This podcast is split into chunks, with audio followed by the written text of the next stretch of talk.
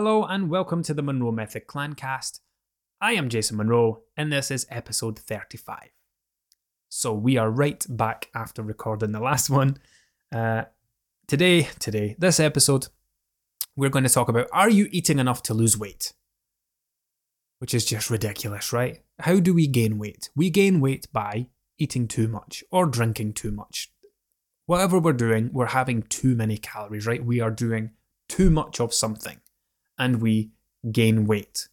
Now, to lose weight, we have to do that by quite literally doing the opposite.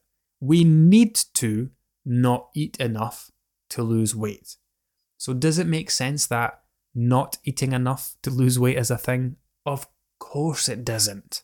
And yet, it's still such a common belief that people have, despite it being nonsense. Uh, there is one situation where not eating enough to lose weight is a thing, and we'll talk about that. But let's talk more about, you know, this actual this idea. It probably comes from, and I don't really want to talk about them again, but it comes from slimming groups where when you go to a slimming group of any kind, okay, you are you're not these plans talk about um, we are you know it's all based in science and you know when you go on the website it's like here here are here's our head of nutrition here's our head of psychology here's this this and this and here are all these important people with all these important titles and here's your dietitian and all this shit right? You are not working with these people. When you go to a slimming group meeting you are not sitting down with a panel of dietitians and psychologists and behavior change therapists and whoever else they have on their team. You are sitting down with Susan, who once lost weight back in 2012 and it has been on their way back to target ever since, has no qualifications, no knowledge around nutrition, exercise, not in any form a professional, someone that paid a couple of thousand pounds for a franchise so they can operate under this company's name, right? So you are working with a representative. So you're not working with the dietitians or the psychologists or all the people with all the letters after their names. Those people are higher up. You, you never see them, you never meet them, ever. You are working with whatever I said. Did I say Susan or Karen? I'm not sure. You're working with Susan. And when you are sat at that meeting, and you get weighed and it's a maintain or it's a gain you need we need to come up with well why has this happened we need an excuse we need an answer and they have a look through and they can't really see anything standing out and so they, they go back to the the strange ones like hmm, how much water are you drinking are you exercising oh you're exercising too much um I, see you've not used many sins here. I think you might not be eating enough. And this is where all the nonsense starts to come in, right? This is where all the made up stuff starts to come in that doesn't exist. Not, oh, you're not eating enough. You're not eating enough to lose weight. You need to eat more. You know, and if someone's not losing weight, it's because they're eating too fucking much. Imagine giving that advice to someone. Oh, the scale you've maintained for the last six weeks. Here's a great idea. Go eat more because you're obviously not eating. Oh, ah, Jesus Christ. Drives me insane. As an evidence based practitioner who has who studied nutrition, who is qualified to talk about these things, it makes me really sad and really upset knowing that there are people taking time out of their day every week to go to their local church hall or their local community hall to sit in that hard, uncomfortable seat and listen to this shit being spouted multiple times to various different people. It actually breaks my heart. So, are you eating enough to lose weight? When is that a thing? Like, does that actually exist? When might someone say this? When might I say this to someone? So, here's, a, here's an example.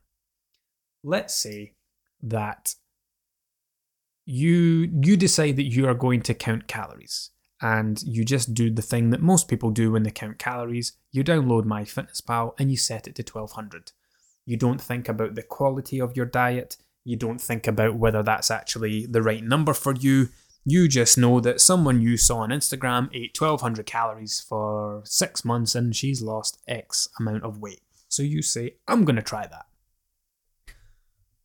But the thing is, your maintenance calories are two and a half thousand. You know, if, if if I calculated your calories and your calorie burn was two and a half thousand, I would set your calories to nineteen hundred. But you're not working with me. You're you're following some in- influencer on Instagram. They're on twelve hundred, so you decide to pick that number. Now that number is thirteen hundred below what you need. So you are now, you know, you and remember, this is the thing that most people forget Everyone forgets this.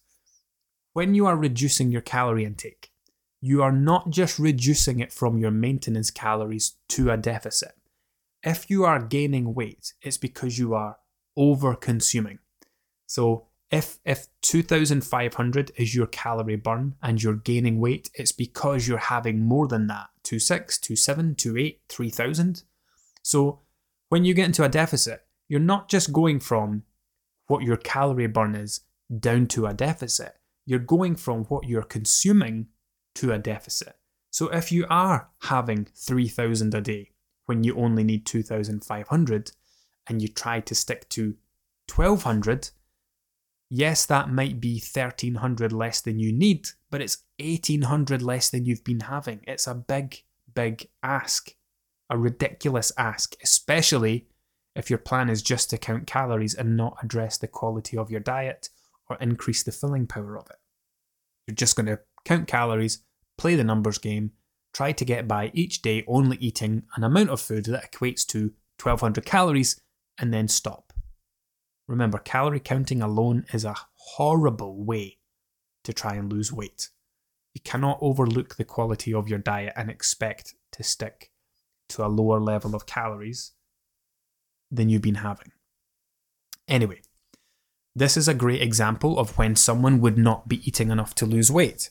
Because, like, sticking with this fictitious thing that I've just created, this person who has been having 3,000 is now trying to have 1,200. And on Monday, they're full of motivation, they're really excited, their willpower's through the roof. I am going to do this. This is going to be it. I am going to shed this six stone and that's fine. They make it to Monday, and they've you know sheer determination has carried them to the end of the day on Monday, and they feel great. Tuesday, they wake up and realize, shit, I have to do this again today. But okay, let's go, let's do it. It's a little bit more difficult, but very proud of themselves. They managed to do it on Tuesday. And then Wednesday, again, we're halfway through the week. We have to keep this going it's getting a little more difficult.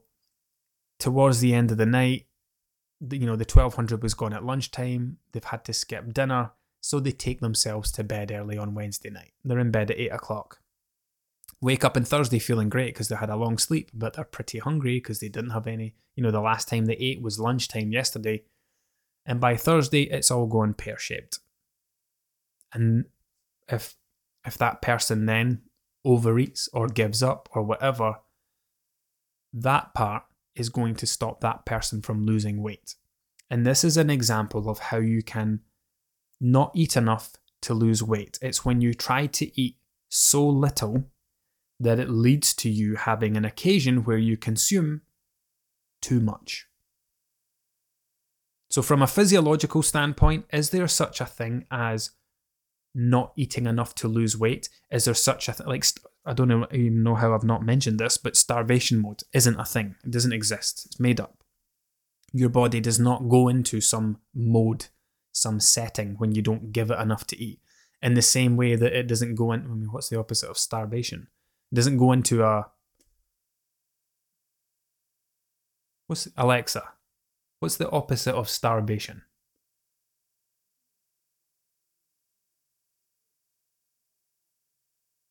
supply of plenty. There you go. Your body does not go into supply of plenty mode when you're over consuming.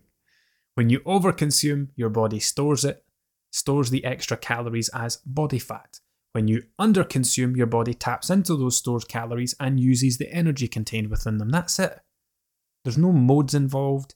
There's no, yeah, starvation mode doesn't exist. what, did I say? Something of plenty mode doesn't exist. Uh, not eating enough to lose weight, it just doesn't exist. It's not a thing. It is not a thing. It is a myth, a legend, a made up thing created to help people who have no qualifications around weight loss explain something they don't know how to explain. Oh, it must be this. Oh, you're not drinking enough water. Oh, you're exercising too much. Oh, you're not eating enough to lose weight. You're in starvation mode. Your body's holding on to fat. Your body has decided that it is just going to stop you from tapping into this perfectly normal bodily function. You know, when you overconsumed and your body tucked all that body fat away to be used in a time when you didn't have food available to you, it's decided that it's just not going to allow you to tap into that. Nonsense. But there certainly are times where you can not eat enough and it can lead to an overconsumption occasion. So, for example, if someone tried to skip breakfast and by yeah, that's a good example actually. Let's say someone wakes up and they're not hungry in the morning. So they don't have breakfast, but by 10 a.m. they go to make a coffee at work and there's a there's always biscuits and cakes and things lying around and they're they're feeling more hungry. Uh, but they don't want to eat because dinner times, uh, lunch time's coming soon. They go to the canteen or whatever, the staff kitchen to make a coffee. There's always stuff lying out and they eat three, four, five hundred worth of cakes and biscuits.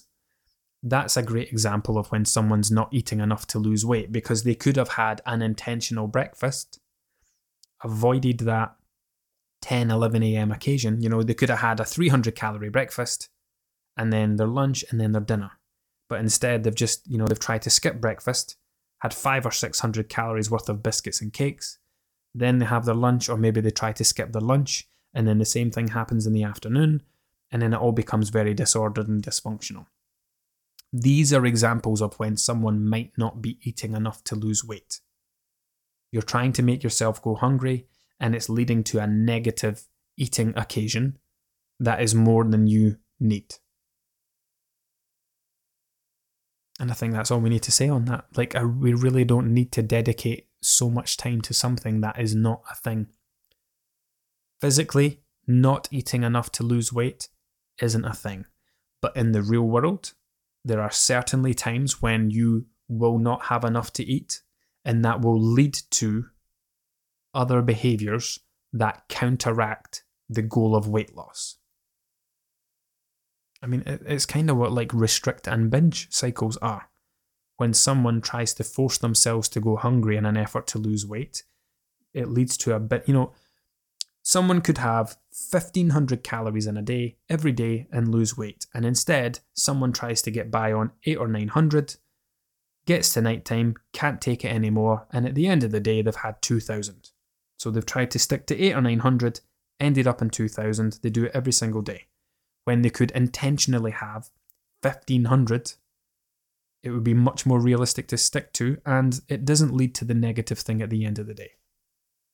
So, physically, is it a thing? No. In the real world, in practice, is it a thing? Yes, it can be. If you are not eating enough to satisfy you throughout the day, and it leads to a negative eating occasion that counteracts a goal of weight loss.